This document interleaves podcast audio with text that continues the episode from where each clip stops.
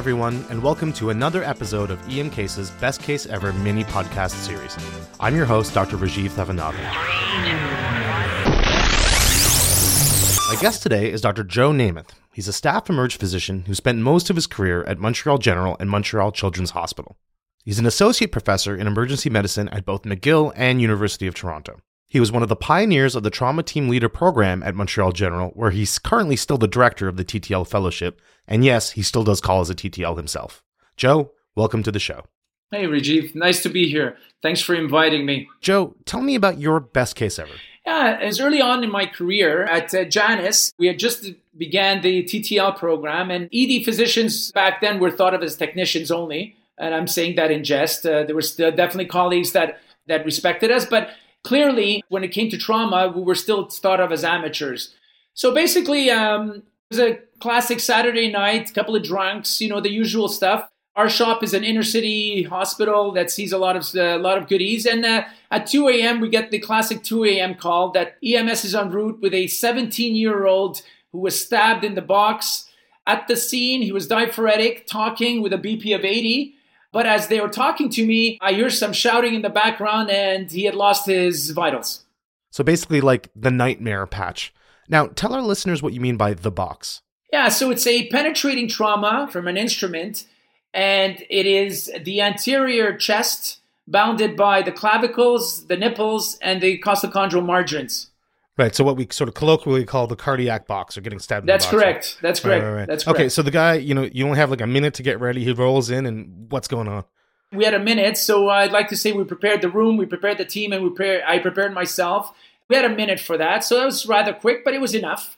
I always like to stand outside of the trauma bay to see uh, when the EMS arrives. It gives me an idea of are they rolling in with the patient and scratching their rear end, or are they like the driver hops out of the car and does, you know, his Flash Gordon imitation to open the back and all that. So it gives me an idea. And of course, I saw that the CPR was ongoing. So I quickly rushed back into the trauma bay and told the team that this is the real thing. And there it is. They, they rolled him in. So walk us through the initial resuscitation. Yeah. So we extolled the importance of CBA instead of ABC in the context of traumatic arrest. So we were hunting for blood and reversible causes of death, meaning tension hemopneumothoraces, tamponade, and exsanguination. The patient was easily bagged by the EMS personnel, and then that was taken over by our RT. She had mentioned that the, the bagging was fine, and so at that point, and the airway is patent, at that point, I didn't feel the need to rush into a crash airway. There were more important matters to address. And when you say more important matters to address, is something specific or? Yeah. So what the the roles were, uh, how they were assigned is that we'll have to relieve any potential tension hemopneumothoraces. So uh, there was a physician, a resident uh, uh, next to the patient on each side with a scalpel and made a hole into the chest wall on both sides with a finger in, and very briefly looked for any result from that, and there was none. And at the same time, all was happening in parallel. I had somebody who was very adept in POCUS take a look at the pericardium, and the precordial view of the heart showed very full pericardium with obvious tamponade. Okay, wow. So I think we all know where this is going. You know, you get yeah, uh, yeah. what's the next step? Well, we decided to give epinephrine and start pushing on the chest. No, no. So hold that, hold that, hold that. But but but keep that in mind for those of you that are sold on pushing on the chest. How ludicrous it would have been to have done that. So what we did was we sort of prepared ourselves for this scenario. We ended up undergoing a left-sided ED thoracotomy, quickly exposing the pericardium, excising it, and then evacuating the uh, the blood. It was a blood clot, by the way, which also uh, speaks to the fact that a pericardiocentesis would likely not have been uh, successful. As soon as the clot was evacuated, the patient uh, actually um, started perfusing, but so much so that started perfusing his brain and woke up in the middle of the procedure. okay. And he's like, "Excuse me, uh, do you mind? I'm trying to trying to breathe here." You know, so, how do you manage that? Yeah, so quickly we had IV access already, and we quickly gave him the uh, special K treatment, and then and then ended up getting definitive airway control. And just like pray that he doesn't remember it. And and subsequently, just so you know, there's a, definitely a happy ending. Uh, he did not remember. Well, thank heaven for that. Did he survive? Yeah, so the patient ended up having like a half an inch right ventricular laceration, which I, I put my finger on. By that time, the trauma surgeon had arrived. Uh, it was decided that the patient is best served if we bring him up to the OR because we were able to achieve hemostasis with my finger. The patient was brought up to the OR, and one week later, the patient went home with an IQ of 120. Wow, that's incredible. An IQ of 120, is that better or worse than when you came in? Actually, it's better. He got smarter. Better. He learned a lot. Yeah, exactly. yeah, no, but seriously, for how dramatic that case is, you must have had some great learning points from that. Tell me, what did you take away from it? So, my take home messages are number one, any rare procedure that we might do in the emergency department, being rare as it is, you need to be prepared. And when you are prepared and you own it, you can't be afraid to pull the trigger and perform that procedure. Number one. Number two, the toughest part of opening a chest is pulling the trigger, and we'll talk about that as well. And number three, probably most important, is we have to rethink traumatic cardiac arrest. This ain't no ACLS arrest. And that's awesome. And I want to explore the nuances of traumatic cardiac arrest with you in a second. You've mentioned a few times already the importance of preparation for a critically ill trauma. How do you personally prepare for a big resus in general? Like, how do you get everyone on the same page in advance of the patient arriving? Rajiv, this is a question that I think merits its own uh, hour. But briefly, we had one minute. And in that one minute, how I like to say is we like to prepare the room, prepare the team, and prepare yourself. And by preparing the room very briefly, what I mean is making sure the uh, the stretcher that we're going to be using the patient on is prepared appropriately. And what I mean by that is is making sure the proper equipment is around the patient, meaning chest tubes, open chest trays, ultrasound, airway equipment. And also, I'd like to bring in another aspect to preparing the stretcher, a so called cruciform positioning. Basically, what that means is what we're trying to start here at uh, Janus is preparing the patient as soon as he's unloaded onto our stretcher to put him in a what's called this cruciform position, basically akin to how a patient is draped and prepped in the OR. Arms abducted to 90 degrees, where there's access for the nurses to the arms for IVs, and the physicians have access to the torso for procedures. So we had prepared the room as such. Then we prepared the team in the following manner by talking about the potential scenarios. This was actually fairly easy stab, penetrating trauma to the box in arrest. So we prepared the team as to what the next uh, steps should be, or the initial steps should be, in the context of the patient arriving, which we can delve into a bit later. And then I prepared myself, and that is uh, something where I just go through everything in my mind as to how I want this to run and take a couple of deep breaths. And that was the preparation. And how do you find that preparation helps in the first few minutes of a resuscitation of a sick trauma patient? So basically, we have enough uh, people on, on board and to help out. So everybody had a role, uh, one person on each side of the chest for a finger into the chest, and then one person who you trust is a good ultrasonographer with the probe over the uh, the chest wall to look for cardiac activity and badness in the pericardium. Yeah, that makes a ton of sense you know, while we're on it, where do you see POCUS fitting in for traumatic cardiac arrest? You know, I just finished my POCUS fellowship here in Ottawa. I have some thoughts on it. I'm curious, a TTL that's been doing this for a long time, if someone arrives in arrest from penetrating trauma to the chest, what do you think are the questions that POCUS needs to answer right away? Is it is the list as long as it is in like a, a sick blunt trauma, or is it now that they're penetrating chest arrest? Are the questions pretty focused? you know, I might simplify things, Rajiv, but I think they're one and the same. I think uh, you're hunting for blood and you're hunting for reversible causes of death. And in fact, I tell my team that they are not allowed having a stethoscope around their neck. And so I think that tells you what I think of the stethoscope and what I think of the importance of uh, ultrasound.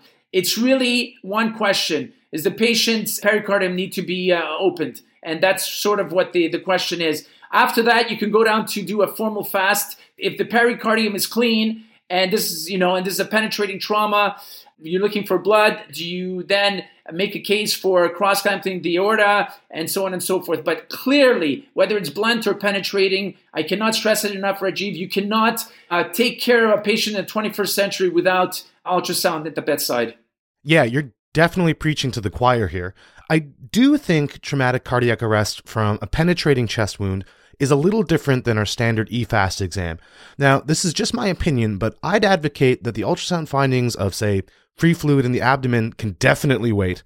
And although hemothorax and pneumothorax are obviously clinically important to diagnose, if the patient is in arrest, you'll be doing bilateral finger thoracostomies as a first step in your resus anyway. So that takes those entities off the table as reversible causes. I think the real money is on the pericardial view with the ultrasound for two reasons. One, it informs about the presence of hemopericardium and tamponade, which is, in the right hands, also reversible, but also the presence or absence of cardiac activity, which can be prognostically useful. There was a paper done by the folks at LA County back in 2015 that showed a 0% survival for patients with traumatic cardiac arrest, and that's blunt and penetrating, if there was no pericardial effusion and no organized cardiac motion. So if you're like me and you're working in a center where doing an ED thoracotomy is a relatively rare procedure, this can definitely spare the patient a morbid intervention that is not going to help, to say nothing of the safety of your team and the strain on the resources of your hospital. And on that note, Joe, speaking of hospital resources, you and I get to work in a hospital where there's going to be at least, you know, two or three MDs around a patient. Imagine you were working in a community center or a single coverage hospital, uh, you know, that isn't a trauma center. How do you think you would prioritize the tasks for the patient? I think a lot of our listeners work in uh, different sort of uh, settings. If you were a single MD with maybe two nurses and you got someone that had been ch- stabbed in arrest, do you have a, a, protocol already in your mind, or is it sort of a case by case basis? Thank God, I've never been in that kind of situation. I, I've worked at a, you know many community hospitals, including Brampton, if you can call it a community hospital. But we're always fortunate to have at least double coverage, so there's always another colleague that could help out. However, if you're really alone, I think clearly somebody taking an airway and making sure you don't need a tube in there, but making sure that basic life support as far as the airway and the breathing is supported with uh, bag valve mask ventilation. So somebody can do that, a nurse or an RT. I think when it comes to you making sure that somebody has IV access, and that too can be delegated to a nurse. And on your end, if somebody comes in arrest, I think it's the same sort of thing. You know, going for for what's going to kill. So you have to eliminate tension pneumothoraces, hemothoraces. So that means putting a hole in each chest.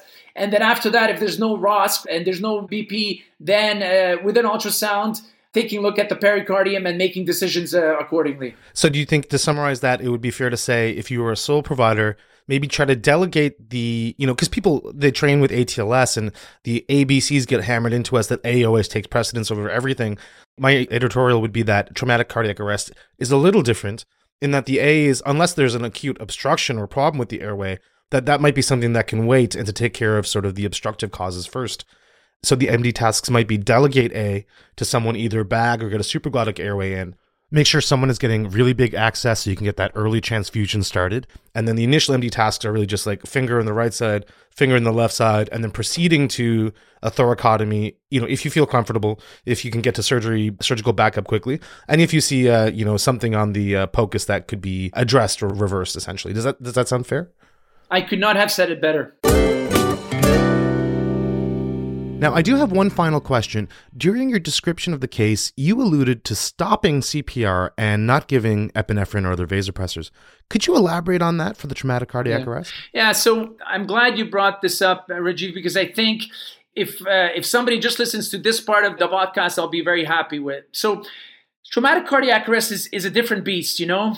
If you think of all the reasons that somebody will arrest from trauma, and we start from head to toe, let's apply ACLS principles and sort of CPR, pushing on the chest, to all of these entities. So let's start with the head. Catastrophic, traumatic brain injury, ACLS and pushing on the chest will not get us back. Correct? I would and, and that. yeah, for sure. Yeah. So I'm not gonna I'm gonna stop asking the rhetorical questions, but I'm just gonna go on. So let's continue on the C spine. So catastrophic C spine injuries. Ditto. Uh, let's go into the chest. So tension, hemo or pneumothoraces, ditto. Cardiac injury, ditto. Let's go into the abdomen. What about exsanguination from a solid organ? Ditto. Let's go on to the pelvis, uh, catastrophic massive pelvic injury with, with bleed, ditto. So if you look through all the reasons that somebody's going to die from a trauma, pushing on the chest and giving epinephrine will likely and I'm being very sarcastic now, not get this person back. So then people can say, well, is it doing harm? Well, the patient's dead already. Is it really doing harm? Well, I would argue that it is because it's you're taking away time and effort and resources from something that you should be doing. On top of that, doing CPR, pushing on the chest when somebody has a scalpel on each side of the chest is potentially very dangerous thing as you can imagine. So what I told the team here uh, in this case, and and at that time it was this is going back a long time. People were freaking out that we're going to stop CPR. I told them, listen, this patient's coming in, and I explained to them our rationale very quickly. We're going to stop CPR and we're going to do X, Y, Z. And when I explained to the team why we're doing, why we're not doing CPR, traditional CPR, and I explained my rationale, there was buy-in, and I think that's what we need to remember. Yeah, those are awesome points, Joe. The pathophys of a trauma arrest is not the same as a medical or ACLS arrest. It's not usually strictly a pump problem per se, like an MI. You need to address the reversible causes that you can actually do something about. So the mnemonic I've heard is HOT, H O T T. That's reversing H, hemorrhage. So you get a large bore IV or a cordis right away and give blood as fast as you reasonably can. O is oxygenation, so take your pick face mask, supraglottic airway, or endotracheal tube, and then relieving both tension and tamponade. Those are the two causes of obstructive, like immediate life threatening shock and trauma. And you can do that by quickly decompressing the chest bilaterally with finger thoracostomies and then entering the pericardium if you need to. I think for some people, the hurdle of telling the team to stop CPR is difficult. That's something I've witnessed in the handful of trauma arrests I've seen. So, just to reiterate Joe's point from earlier, to say out loud to your team during the preparation phase, this is the plan. I know it's difficult to do this with a pulseless patient, but we're going to stop CPR once this patient is on the bed so we can safely do the life saving procedures that we need to do.